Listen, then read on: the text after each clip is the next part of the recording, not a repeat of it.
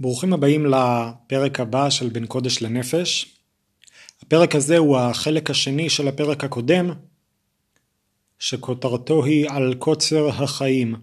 הפרק הקודם הצגתי את הגישות מההגות הסטואית של קיקרו והוגים יהודים כמו הרמב"ם ורבינו יונה ורמחל, וכמובן מדברי חז"ל בנוגע לחוויית המוות ושאלת נצחיות הנפש. והנקודה שאליה חתרתי כבר בפרק הקודם ואני רוצה להמשיך אותה מכיוון חדש בפרק הנוכחי, זה השילוב של הדברים. הזכרתי את ברכת אשר יצר שאנחנו חותמים אותה במילים ומפליא לעשות, הפלא של חיבור גוף נפש שמפליא את הפילוסופים של העולם העתיק, את ההוגים הדתיים וגם את המדענים בני זמננו. ומה שנוגע יותר לחוויה הפילוסופית והפסיכולוגית שנוגעת לחיי היומיום של כל אחד ואחד מאיתנו, זה באמת לתת מקום לאותו פלא, לאותו שילוב של עירוני ובת מלך מהמשל שמביא רמחל בנוגע לחיים שמשלבים את הגוף והנפש הרוחנית. וביחס לשאיפה שהייתה להמון אנשים ומדענים מסוגים שונים לאורך ההיסטוריה בחתירה להשגת חיי נצח, שזו נקודה שאני רוצה להתמקד בה קצת בפרק הזה, אז באמת זו הנקודה שהפלא של חיבור גוף נפש, איך הוא משליך על חיי היומיום שלנו, איך למעשה אנחנו יכולים כבר לעשות את הקפיצה הזו קדימה ולחיות את החיים בהווה מתוך מודעות לחיים שלאחר המוות, לאותו קיום אה, עצמאי וארטילאי של הנפש בלי הגוף, ואיך בעצם גם החיים הקצובים, הזמן הקצוב שיש לכל אחד בעולם הזה, איך למעשה גם הוא יכול על ידי מודעות נכונה וגישה נכונה להפוך לחיי נצח. אם כן, בואו נתחיל.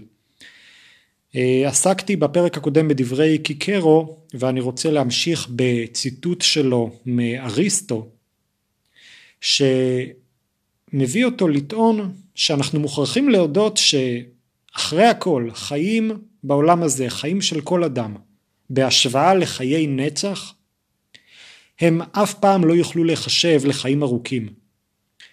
מה עוד שאין לנו בעצם שום קנה מידה בר השוואה שיוכל לומר לנו האם חיינו ארוכים או קצרים. הרי כל דבר נמדד ביחס למשהו.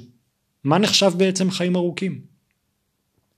לכן הוא אומר, בטיעון אופייני להגות הסטואית שמפורסמת בביטוי הנפוץ, שלווה סטואית. השלווה הסטואית היא תוצר של פילוסופיה, של גישה לחיים, ש... מדריכה את האדם להתרכז במה שחשוב, להתרכז בהווה, ולא להטריד את עצמו בדברים שאינם בשליטתו, וכך להגיע לשלווה.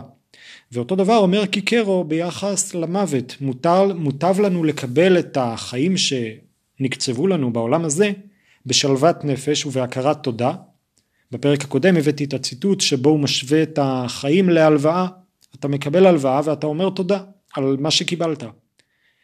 וזה במקום לחשוב שדווקא שנים רבות וארוכות הם אלו שיוכלו להעניק לנו שלמות מסוימת או עושר והצלחה.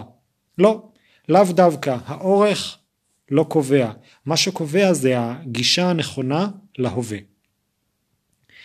וכהשלמה לדבריו אני רוצה להביא הוגה סטואי נוסף מפורסם, לוקיוס סנקה, בספרו על קוצר החיים, והוא פותח את הספר במשפט כזה: רוב בני האדם מלינים על רשעותו של הטבע, על כך שאנו נולדים למשך חיים קצר, על כך שמידת הזמן הקצובה לנו חולפת כה מהר, כה בחטף, עד שלמעט אנשים ספורים, עד שלמעט אנשים ספורים חייהם של כל השאר נקטעים בעצם ההיערכות לקראתם.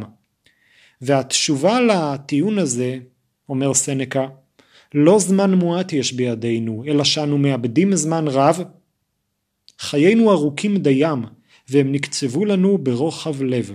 לשם הגשמת הדברים הגדולים ביותר, אם רק נחלקל אותם בתבונה עד תומם. ואולם, כאשר הם נמוגים בגלל בזבזנות ורשלנות, כאשר אין הם מוקדשים ולו לדבר טוב אחד, הרי רק כשקיצנו דוחק, אנו מבינים שחיינו חלפו מבלי שהבחנו בכך. רבי נחמן מברסלאב וגם הפילוסוף האנליטי המפורסם וחוקר השפה ויטגנשטיין, עומדים בדבריהם על כך שתפיסת הזמן שלנו היא תפיסה יחסית, כך שלמעשה אורך החיים אינו נמדד במספר שנים אובייקטיבי, אלא בחוויית הזמן האישית של האדם. וכפי שבחלום ניתן לדחוס עשרות שנים בזמן קצר של חלימה, כך גם חיינו הממשיים בעולם יכולים להתרחש ולקחת מקום בתפיסת זמן מרוממת יותר מחיי יום יום, וכך אנחנו מתעלים מעל הזמן. ויטגנשטיין כותב דברים דומים ביחס לשאיפה לחיי נצח, והוא מסביר שנצח הוא לא זמן אינסופי, אלא נצח הוא הוויה ללא מימד של זמן. ומזה הוא משליך גם על חוויית הזמן האנושית, ואומר שעל ידי הפנמת העיקרון הזה, ניתן לחיות חיי נצח גם בחיינו בעולם הזה שהם מוגבלים בזמן. ואני אצטט מעט מדברי רבי נחמן, שאומר שהשם יתברך הוא למעלה מהזמן. ודע, שעיקר הזמן הוא רק מחמת שאין מבינים, דהיינו מחמת ששכלנו קטן. כי כל מה שהשכל גדול יותר, הזמן נקטן ונתבטל ביותר. והוא מביא דוגמה, כי בחלום שאז השכל מסתלק ואין לו רק כוח המדמה, אזי ברבע שעה יכולים לעבור כל השבעים שנה, כאשר נדמה בחלום, שעובר והולך כמה וכמה זמנים בשעה מועטת מאוד. ואחר כך כשמתעוררים מהשינה, אזי רואים שכל אלו הזמנים והשבעים שנה שעברו בחלום הוא זמן מועט מאוד באמת. וזה מחמת שאחר כך בהקיץ, אז חוזר השכל אליו. ואצל השכל, כל אלו השבעים שנה שעברו בחלום הם רק רבע שעה אצלו. כך שבעים שנה ממש הם שבעים שנה אצל השכל שלנו, אבל באמת בשכל הגבוה שהוא למעלה משכלנו. גם מה שנחשב אצלנו ל-שבעים שנה ממש הוא גם כן רבע שעה או פחות, כי כמו שאנו רואים שיכולים לעבור שבעים שנה בחלום, ובאמת אנו יודעים אחר כך בשכל שלנו שהוא רק רבע שעה, כמו כן ממש מה שנחשב לפי שכלנו שבעים שנה ממש הוא בשכל הגבוה למעלה יותר רק רבע שעה.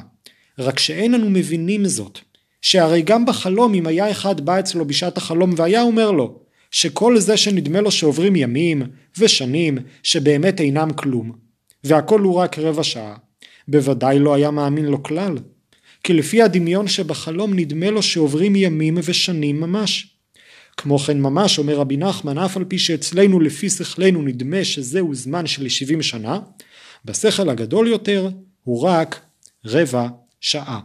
אם כן, אומר רבי נחמן שיש אידיאל להבין שלמעשה הבריאה לכשעצמה, הקיום שלה אצל הקדוש ברוך הוא, הוא קיום ללא זמן. הזמן הוא תמיד קשור לחוויה האנושית, והוא טוען שיש אידיאל רוחני להפנים את העיקרון הזה ולהגיע למצב שבו אנחנו מעבר למגבלות הזמן.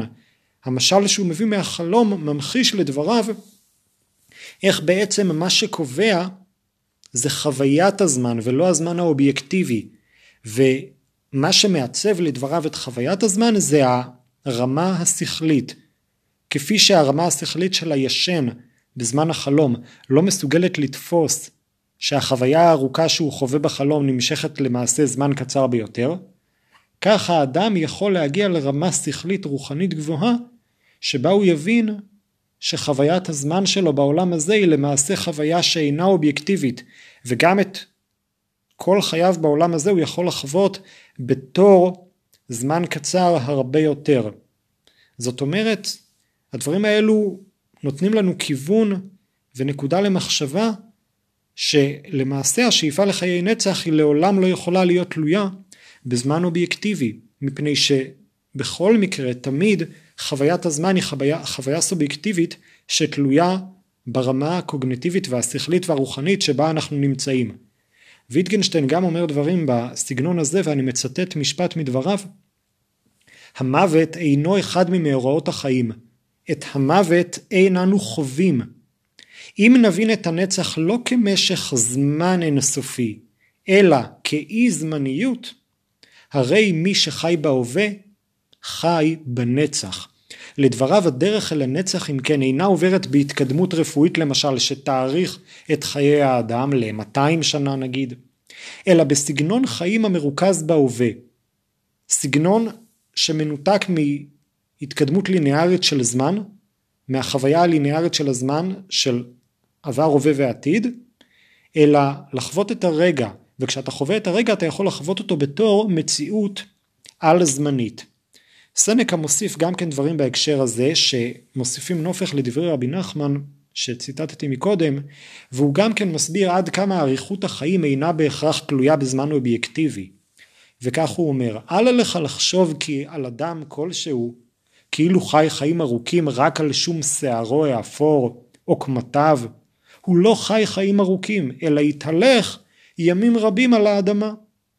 ומה אם אדם נקלע לשערה פראית עם צאתו מן הנמל? הרי הזכרתי בפרק הקודם את המשל של רבינו יונה, שהחיים נמשלים להפלגה בים. אומר סנקה, אם אדם עולה על הספינה ונקלע לשערה היא עם צאתו מן הנמל, והשערה טלטלה אותו הנה והנה, והנחתה אותו במעגל באותו נתיב, כשרוחות עזות נושבות בזו אחר זו מכיוונים שונים, האם תחשוב כי אדם זה יפליג למרחקים? הוא לא יפליג ארוכות, אלא היטלטל ארוכות. הדרך להשגת חיי נצח לפי דברי סנקה היא בהשקעת הזמן ברעיונות נצחיים. זאת היא הדרך היחידה, כך הוא אומר, להערכת חיי אדם, ויותר מכך, להפיכתם לחיי נצח. הרי אין דבר שמרוצת הזמן אינה מוחקת והורסת. ואולם, אומר סנקה, הרעיונות שהונצחו על ידי החוכמה, להם מרוצת הזמן אינה יכולה להזיק. הדברים האלו מתחברים למשל ההפלגה שהזכרתי בפרק הקודם מדברי רבינו יונה, ומבהירים לנו שאומנם החיים בעולם הזה משולים למסע, אבל זה שאתה עולה לספינה, זה לא מחייב בהכרח שתגיע ליעד הסופי שלה. ייתכן כדברי סנקה שמבחינה מסוימת האדם בחייו אומנם היה בספינה, אבל הספינה שלו נעה על הגלים במעגל ללא מסלול ויעד נחשף. מה המסר של המקורות האלו? הדוגמאות האלו מהציטוטים שהזכרתי יכולים להציב, להראות לנו איך אנחנו יכולים להציב את, החו... את החוויה הסובייקטיבית במרכז העניינים, ולהראות כיצד למרות שאנחנו נמצאים בעולם הזה במגבלה בלתי פתירה, אנחנו לא יכולים להעריך את החיים מעבר למה שניתן לנו, אבל מה שאנחנו כן יכולים לעשות זה לשנות את הגישה למצב, ולעצב את חיינו הקצרים במו ידינו כקצרים או כארוכים, ואפילו כנצחיים. למה? מפני שאורך החיים אינו מעניק לנו חיי נצח, כי אמנם החיים שלנו מוגבלים, אנחנו לא חיים פה לנצח בעולם הזה, וגם אם ננסה להאריך את החיים ככל הניתן, עדיין זה יהיה רחוק מרחק גדול מחיי נצח. אבל מה שאנחנו כן יכולים לעשות זה לבחור לחיות מתוך חיבור למשמעות מופשטת ונצחית.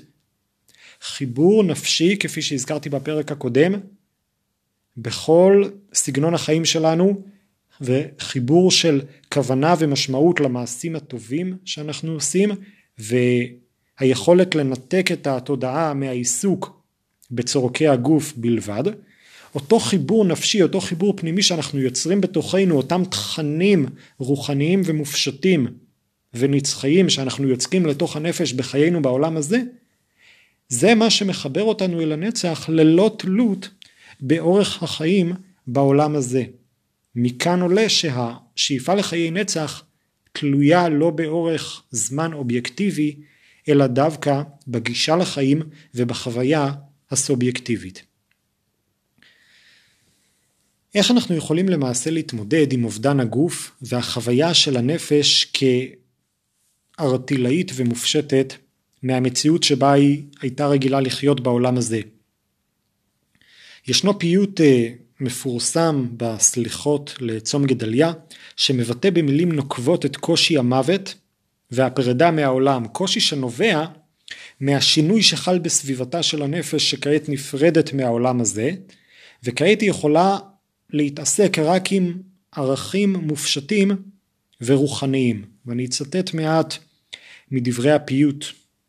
עזוב נא בן אדם עזוב נא, עזוב שמץ ודיבה, בטרם תתעופף כיונים אל ערובה, והנושה בא לקחת הערובה, לכן שוב זכור את היום הבא, כי היום קצר והמלאכה מרובה. עזוב אבלי העולם הזה והרחק, כי מחר תבכה מאשר בו היום תשחק. ובכתב איש ירבחק תבך לא ימחק, ולא יועיל מתן ולא שוחד בחק, והפועלים עצלים ובעל הבית דוחק. לכן שוב ועדכן עצמך בפרוזדור, כדי שתיכנס לטרקלין וטובו. עזוב יצר את אשר נפשך אוהבת, ותאמר נפשי מוטב שתהי כואבת, משתחפצי מבור אחר שואבת. ואם תאמרי מי יעידני שאני שוכבת, הפנקס כתוב, והיד כותבת, שובי ותזכי לעתיד לבוא. עזוב נחת העולם הזה ושמחה, בטרם נוד רוחך בכל פינה ורוחה, ועיניך תראינה גהנום פתוחה, ושם תהא נפשך שרופה, ואתה הולך למקום שחת ושוחה, וחשבון תיתן לסם עבים רחובו. הפיוט מתאר בצורה נוקבת ומליצית מאוד את קוצר החיים, ואת הקושי שנלווה לחוויית המוות שכאילו מפתיעה את האדם ומותירה אותו במצב פרדוקסלי, שבו הוא איבד בבת אחת את כל מה שהיה בעל חשיבות בעיניו עד כה. אבל לעומת זאת ייתכן גם תהליך הפוך, תהליך שרמזתי לו בחלק הראשון, שבו האדם כבר בחיים העכשוויים מייחל וחולם דווקא על אותם תכנים איתם הוא ייפגש לאחר מותו. ראיתי פעם שהרב שח, זכר צדיק לברכה, תיאר כיצד ברגעים קשים בחייו האישיים הוא היה מעלה בדמיונו את האושר שצפוי לו לאחר פטירתו מן העולם. אושר רוחני בו הוא יפגוש בעולם הבא את אותם גדולי התורה וגדולי הדור שבדבריהם הוא הגה כל ימי חייו. גם סוקרטס היווני להבדיל, כאשר הוא הוכרח להתאבד בידי שלטונות אתונה, אמר את הדברים הבאים: מה בדיוק המחיר שתשלמו אם באמת אפשר לשוחח עם אורפאוס ואומרוס? לו היה ניתן, הייתי נכון למות לעתים קרובות כדי שאוכל לברר את הדברים שעליהם אני מדבר. סוקרטס התנחם בכך שנפשו לאחר מותו תוכל לפגוש את כל אותם גיבורי התרבות שעל אישיותם וחוכמתם הוא גדל, ולדבריו הוא היה מוכן למות עבור מפגש כזה. בהתייחס לדברי ויטגנשטיין שהבאתי מקודם על כך שלחיות בהווה יכול להפוך את חיינו לחיי נצח, יש להוסיף נקודת מבט מעט שונה, שמאירה את הצורך לחיות אמנם את ההווה, אבל להאיר אותו מכוח העבר והעתיד. סנקה מחדד את הנקודה הזו ואומר, זמן חייהם של אלה השוכחים את ימי העבר ומזניחים את ימי ההווה, ואף חוששים מפני העתיד, הינו קצר ורוגש עד מאוד. כשהם מגיעים אל קיצם, מבינים האומללים מאוחר מדי, כי במשך זמן כה רב היו טרודים, וכל אותו זמן לא עשו דבר. זאת אומרת, החיים הם כאן ועכשיו. אם נשקע יותר מדי בדאגות בנוגע לעתיד, או בתהיות בנוגע לעבר האבוד, הרי שנמצא את עצמנו בסופו של דבר ללא חיים. אבל אי אפשר באמת לחיות רק בהווה. כלפי מה הדברים אמורים? אומר סנקה, זמן ההווה אינו קצר ביותר, אכן כה קצר עד שיש הסבורים כי אינו קיים כלל וכלל, שהרי הוא תמיד בתנועה, חומק, עובר וממהר לחלוף, טרם הגיע וכבר חדל להתקיים.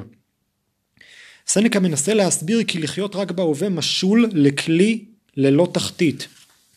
אין זה משנה כמה זמן יש ברשותנו, אם אין לזמן מקום להשתקע בו, הוא מסתנן דרך הנפשות המנוקבות והסדוקות.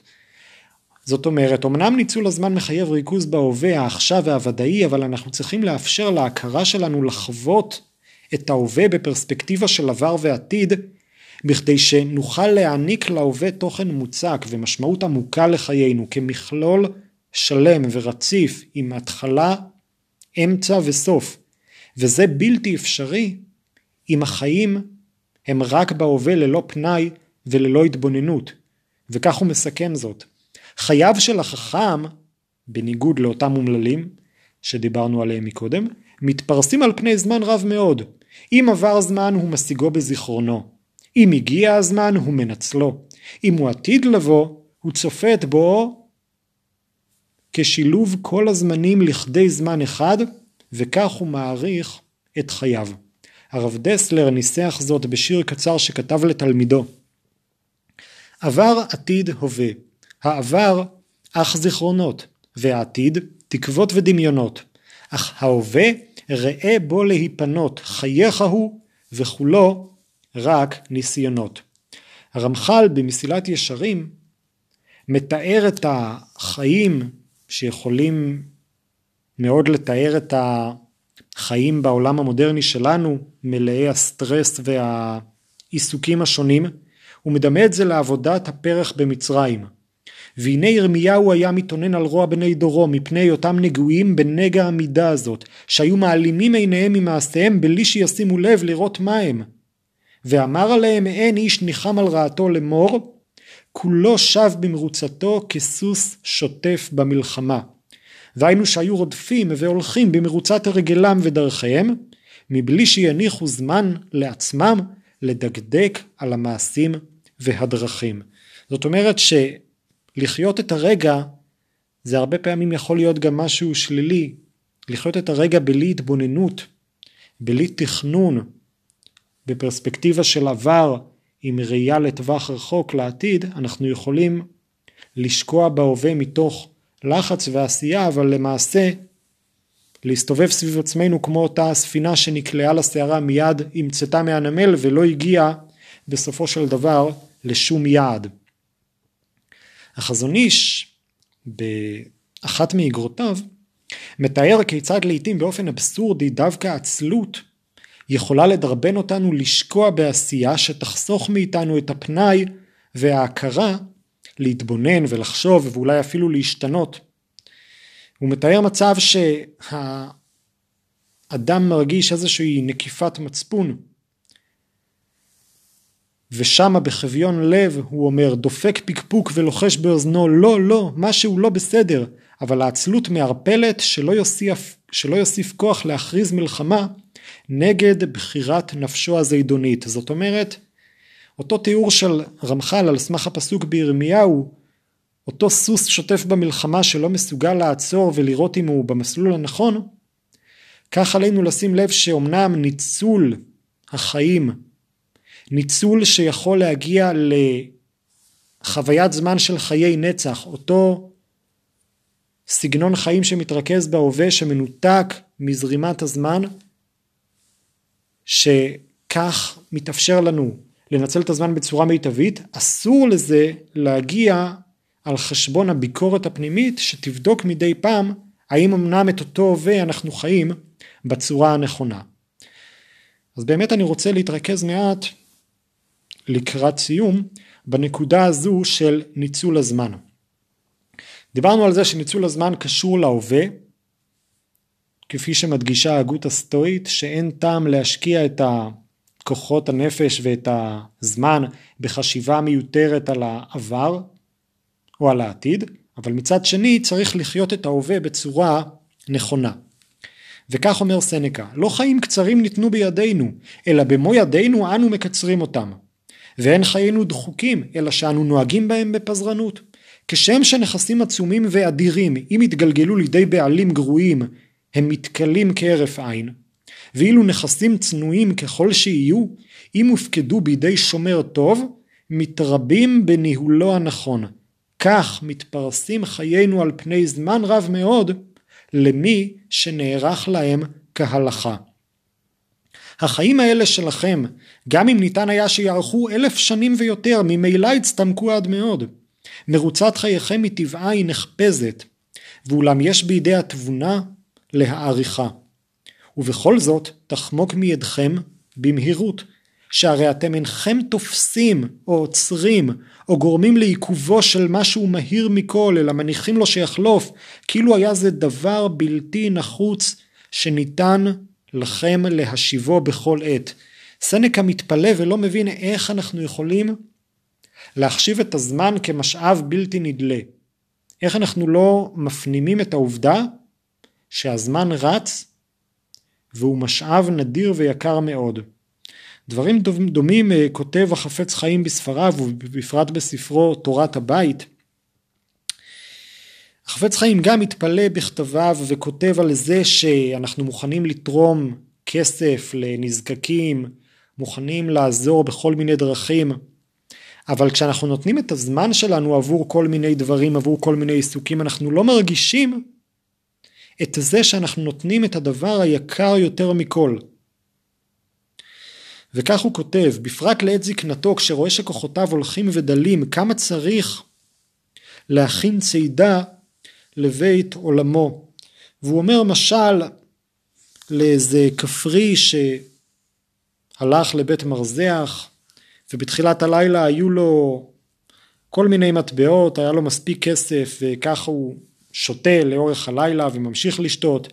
ומדי פעם הוא בודק בכיס והוא מבסוט, כי עדיין הוא מרגיש שיש לו קצת כסף, אבל הלילה כבר לא צעיר, הלילה נמשך ונמשך, והוא שותה ושותה ומבזבז את כל כספו על השתייה, והכיס נתרוקן יותר מחציו, כותב החפץ חיים, ואף על פי כן הוא הולך ושמח ומקשקש, עדיין יש לי מאות, עד שלבסוף סמוך לאור הבוקר, הוא רואה שלא נשאר לו כי עם איזה קופיקות פרוטות בכיסו.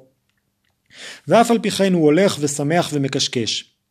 והאדם שרואה ומתבונן, אומר החפץ חיים, באיש הכפרי הזה, חושבו כמשוגע, ובעוונותינו הרבים אנו מתנהגים גם כן באופן זה. מתחילה כשהאדם בנערותו כבן עשרים הוא שמח בילדותו ומיטיב ליבו, חושב שאני בימי בחרותי ויש לי הרבה שנים לחיות, ורעיון זה תקוע בליבו אפילו כשנעשה בן שלושים, אפילו שהכיס מתרוקן קצת, אף על פי כן אינו מעלה על ליבו לומר הלא ימי הולכים וקלים. ואחר כך אפילו כשנעשה בן שלושים וחמש, שכבר חי מחצית ימי חייו, והכיס נתרוקן במחציתו, אינו חש על סופו.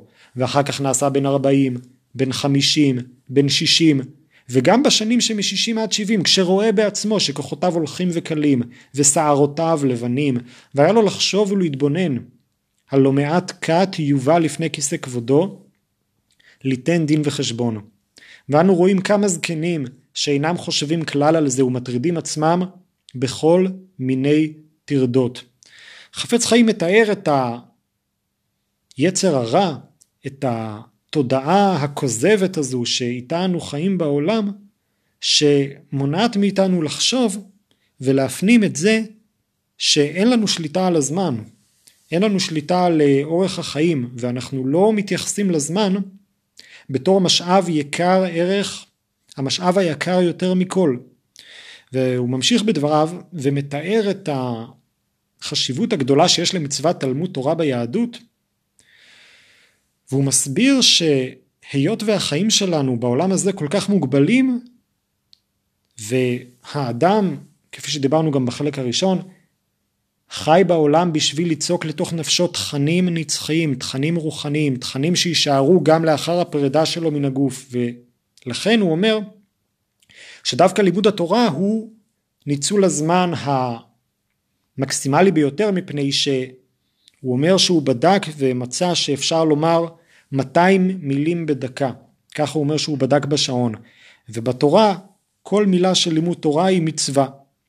ולכן מתאר החפץ חיים שאם בן אדם מנצל את הזמן ללימוד תורה, כמה אלפים תיבות של תורה שכל תיבה ותיבה היא מצוות עשה בפני עצמה, ועל ידי זה נברא לו כמה אלפים מלאכי זכות. ולעומת זאת מי שיושב בחיבוק ידיים ומתעצל מלימודו, היש לך הפסד, גדול מזה. וכך הוא מסכם ואומר, היוצא מדברנו שהלשון מפני רוב מרוצתו, נגמר העניין על ידו. זאת אומרת, כל הדרגה של האדם נמדדת על ידי הפה, על ידי לימוד התורה, בין לטוב בין למוטב.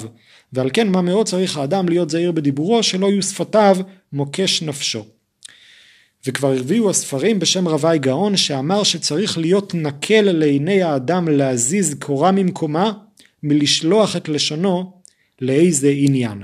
אם כן, לדברי החפץ חיים, שהבאתי אותו בתור דוגמה יהודית לניצול נכון של הזמן, דוגמה שמדגישה את ההכרח לצקת לתוך הנפש תכנים רוחניים ונצחיים, אז הוא אומר החפץ חיים שיש לנו בחיים מסלול כפול, שעל ידי שאנחנו מנצלים בניצול מקסימלי את הזמן, וגם מקדישים אותו לתכנים נצחיים, תכנים רוחניים כמו לימוד התורה, זה מה שמעניק לחיינו משמעות, ומעריך אותם גם בעולם הזה על ידי ניצול הזמן, וגם בעולם הבא והרוחנית. והעניין הזה באמת של ניצול הזמן בפרט בהקשר של לימוד התורה, מעניין לי לעיין במקורות ולראות שכפי שדיברנו מקודם שחוויית הזמן הזו היא חוויה סובייקטיבית, גם ניצול הזמן הוא סובייקטיבי. זאת אומרת, למרות שהאדם מצווה לנצל את זמנו ללימוד התורה, עדיין יש התייחסות בתורה לכל אדם ואדם לפי כוחותיו וכישוריו ויכולותיו. אז חוויית הזמן היא סובייקטיבית לא רק בגלל שהיא תלויה באופן בו אנו חווים את הזמן, אלא גם באופן בו אנחנו מסוגלים למלא אותו בתכנים ובאלו תכנים. למשל בהלכות תלמוד תורה של האדמור הזקן מחב"ד, הוא מתאר בכמה דרכים איך אנשים שונים לפי הכישורים והיכולות שלהם מוטלת עליהם באופן שונה המצווה של לימוד תורה. והוא אומר כי אומנם מצוות, מצוות התורה שוות לכל נפש מישראל, ואין דבר כזה שמצווה, שיש מצווה שבן אדם אחד מחויב בה ואדם אחר פטור ממנה. אבל כל אדם חייב לזכור דברי תורה בליבו, אבל כפי יכולתו והשגת כוח זיכרונו, אם מעט ואם הרבה. אז הוא מתאר למשל שאדם שלא יכול לקלוט המון חומר, אז הוא צריך להשקיע בלימוד הלכה כדי שיוכל קודם כל לדעת מה עליו לעשות. ולעומת זאת, מי שהזיכרון שלו יותר טוב, אז הוא צריך להכין לעצמו תוכנית ארוכת טווח שבה הוא יוכל ללמוד בצורה שהוא גם יזכור את כל התורה. וכמובן יש הבדל, הוא גם אומר, בין סוג הלימוד שלפני הנישואים לבין לימוד של אחרי הנישואים. אותו דבר יש גם הבדל בין כמה אדם זקוק להשקיע בעבודה ובפרנסה, האם הוא שכיר, האם הוא עצמאי. גם הרב ברוך ברלייבוביץ', ראש ישיבת קמיניץ בליטא, כותב את הנקודה הזו ואומר ביחס ללימוד התורה וכן באיכות. למשל, אם יש מי שיכול ללמוד ברגע אחד על ידי כוח הדיבור שלו ועל ידי השכל שלו יותר מחברו, הוא מחויב ללמוד כפי כוחו. אם יש לו מוח שיכול ללמוד בשעה אחת מסכת שלמה ולהקיף בשעה אחת את כל התורה כולה, הוא מחויב ללמוד מסכת שלמה בשעה אחת ולהקיף את התורה בשעה אחת. אבל אם מוחו אינו סובל רק ללמוד חצי דף בשעה, זהו חיובו. מה מלמדים אותנו הטקסטים הללו? כפי שכותב החפץ חיים, יש אמנם אפשרות לדבריו לומר מאתיים מילים בדקה. יש על האדם חובה מקסימלית לניצול הזמן מבחינה דתית. רבי שלום שרעבי, המכונה הרשש, שהיה ראש המקובלים בירושלים לפני כ-שלוש מאות שנה, בדרשתו לפני תקיעות השופר בראש השנה שמובאת בספר פלא יועץ, הוא מתאר ואומר, הלא האדם נידון על הרגעים, ותובעים ממנו במה הוציא כל רגע כדכתיב, הוא מביא פסוק מספר איוב, לא תרפני עד בלעי רוקי. הוא דורש מהפסוק הזה שהאדם נתבע על ניצול זמן מקסימלי של כמה זמן שלוקח לנו לבלוע את הרוק. ראיתי גם לאחרונה שהחתם סופר, הרב והראש ישיבה המפורסם מפרשבורג לפני כ-מאתיים שנה, מעיד על עצמו באחת מתשובותיו שהוא כל כך עסוק עסקי הציבור ובהרבצת תורה, עד כדי כך שאין לו זמן אפילו לבלוע את הרוק. אם כן, הרשש מתאר, וכפי שראינו מהחפץ חיים, על ידי המודעות לקוצר החיים, אנחנו אמורים לרצות לנצל את המשאב היקר של הזמן בצורה המקסימלית, בצורה המיטבית ביותר. וראינו הן מדברי ההוגים הסטואים והן מדברי המקורות היהודיים, עד כמה למעשה החיים קצרים, ורק על ידי חיבור של הנפש לתוכן מופשט, לתוכן רוחני, רק על ידי זה אנחנו זוכים להעריך את החיים מבחינת האיכות שלהם, מבחינת חוויית הזמן שלהם, ומאפשרים לנפש להתקיים קיום נצחי כבר בחיינו בעולם הזה, קיום שיכין אותה לעולם הבא.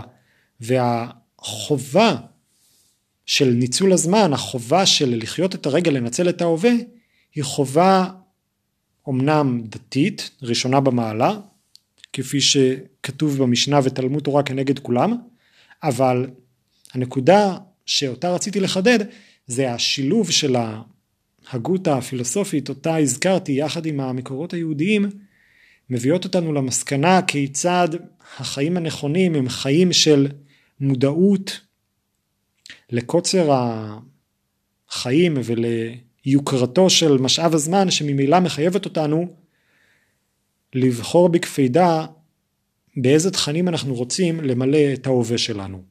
אם כן, לסיכום, כותרת הפרקים, הפרק הזה והפרק הקודם, בחרתי אותה ממזמור צדיק בתהילים המיוחס למשה רבנו, למנות ימינו כן הודע.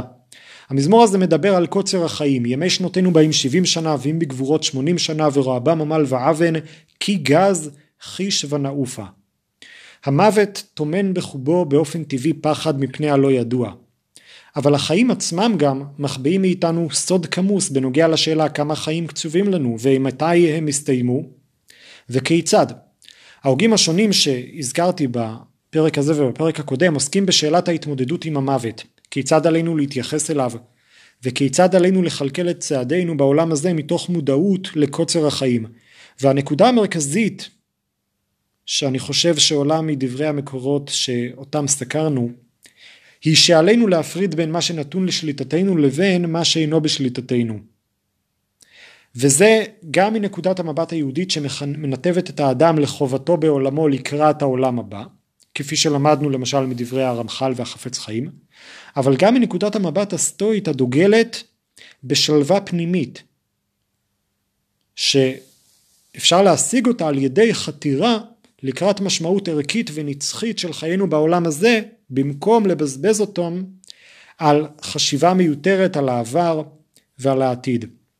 ולכן מצד אחד אנחנו צריכים להבין איך לחיות את החיים במלואם, לנסות להספיק כמה שיותר, במקום לשקוע במחשבות ותוכניות שעוסקות בעבר שאינו בידינו, או בעתיד שהוא בכלל לא ודאי ולא מובטח. אבל מאידך גיסא, הפחד מה, מהמוות והרצון לגבור עליו ולהאריך את החיים עד לכדי חיי נצח, יכול ואף צריך להוביל אותנו להבנה והפנמה שהנצח אינו תלוי בזמן אובייקטיבי, אלא הוא תלוי חוויה סובייקטיבית. וככל שההווה, בשילוב עם העבר והעתיד של חיינו, יתחבר לתחי, לתכנים שמשמעותם וערכם אינם דווקא בכאן ועכשיו, אלא במקומות גבוהים ומופשטים יותר, הרי שבכך אנו אמנם חיים חיי נצח גם בעולם הזה, מפני שאנחנו לא נותנים לזרימת הזמן לקבוע ולעצב את חיינו, אלא תמיד בכל זמן הווה אנחנו מלאים בעשייה שמחוברת למה שמעבר לזמן ולמקום. נקודה נוספת שעולה מהדברים היא שימת הלב, הן מבחינה דתית והן מבחינה פילוסופית, זה שימת הלב לרמזים בחיינו, כדוגמת האידיאלים שמעצבים את בחירותינו, או נפלאות פעולות הנפש האנושית ברגשות ובזיכרונות, שכל אלו מקשים עלינו לחשוב ולהאמין שהאדם איננו אל הגוף, וכי חייו מסתיימים במיטתו בעולם הזה. אנחנו רואים את הרמזים של היכולות הקוגניטיביות והאידיאלים האנושיים, ככאלו שמרמזים לנו על כך שבהכרח יש קיום לנפש, יש משהו מעבר לקיום של הנפש יחד עם הגוף בעולם הזה. קוצר החיים מעצב אם כן את חיינו, בהכרה שהחיים הם מתנה מוגבלת, וניצול נכון שלהם דורש מחשבה ועיון. בפרט בתקופתנו שהאדם המודרני מחפש הגשמה כסובייקט אינדיבידואלי, מחפש למצוא את עצמו, לבטא את עצמו, ישנה משמעות רבה להוגים שאותם הזכרתי, שמסיקים שאנחנו לא נעשה בחוכמה אם נחפש חיי נצח כמו אותם הלחימאים בימי הביניים שחיפשו את אבן החכמים שתיתן להם בפועל חיי נצח, אלא דווקא הפנימיות והחיבור הנפשי לתכנים שהם מעבר לגבולות העולם והזמן, תכנים שמסתרעים מעבר לגבולות חיינו בעולם הזה, הם אלו שיעניקו לנו חיי נצח. כפי שראינו בדברי רבי מנחם מנדל מוויטבסק, שאומר שגם אדם שכביכול עסוק במעשים טובים, מצוות ועשייה למען הזולת, גם אדם כזה אם הוא לא ישכיל לחבר את העשייה הזו לנפש שלו, לפנימיות שלו, הוא יישאר חסר כל בעולם הבא. הנפש שלו לא תוכל, לא תוכל להתמודד עם הפרידה, עם הפרידה שלה מהגוף, מפני שהיא שקועה רק בעשייה. אנחנו צריכים לתת ביטוי לקיום העצמאי של הנפש, קיום שיהיה חד משמעי ונראה לעין לאחר הפרידה מן הגוף, אבל זהו קיום שאנחנו צריכים לשים אליו לב גם בחיינו בעולם הזה. וכפי שאומר החפץ חיים במשלים שלו על קוצר החיים, אנחנו יכולים לנצל את הזמן ללימוד תורה, או מדברי הפילוסופים שהזכרתי מדבריהם, שחיים ארוכים בזמן הם עדיין לעולם לא ישתוו לחיי נצח, ולכן הדרך היחידה לחיבור אל הנצח זה בחוויית הזמן הסובייקטיבית שמבינה את המפליא לעשות, מבינה את הקיום העצמאי של הנפש גם בזמן שהיא נמצאת בתוך הגוף, ועל ידי זה לאפשר לה להתחבר לאותם תכנים שישארו בה גם לאחר הפרידה מן הגוף. תודה על ההקשבה, ניפגש בפרק הבא.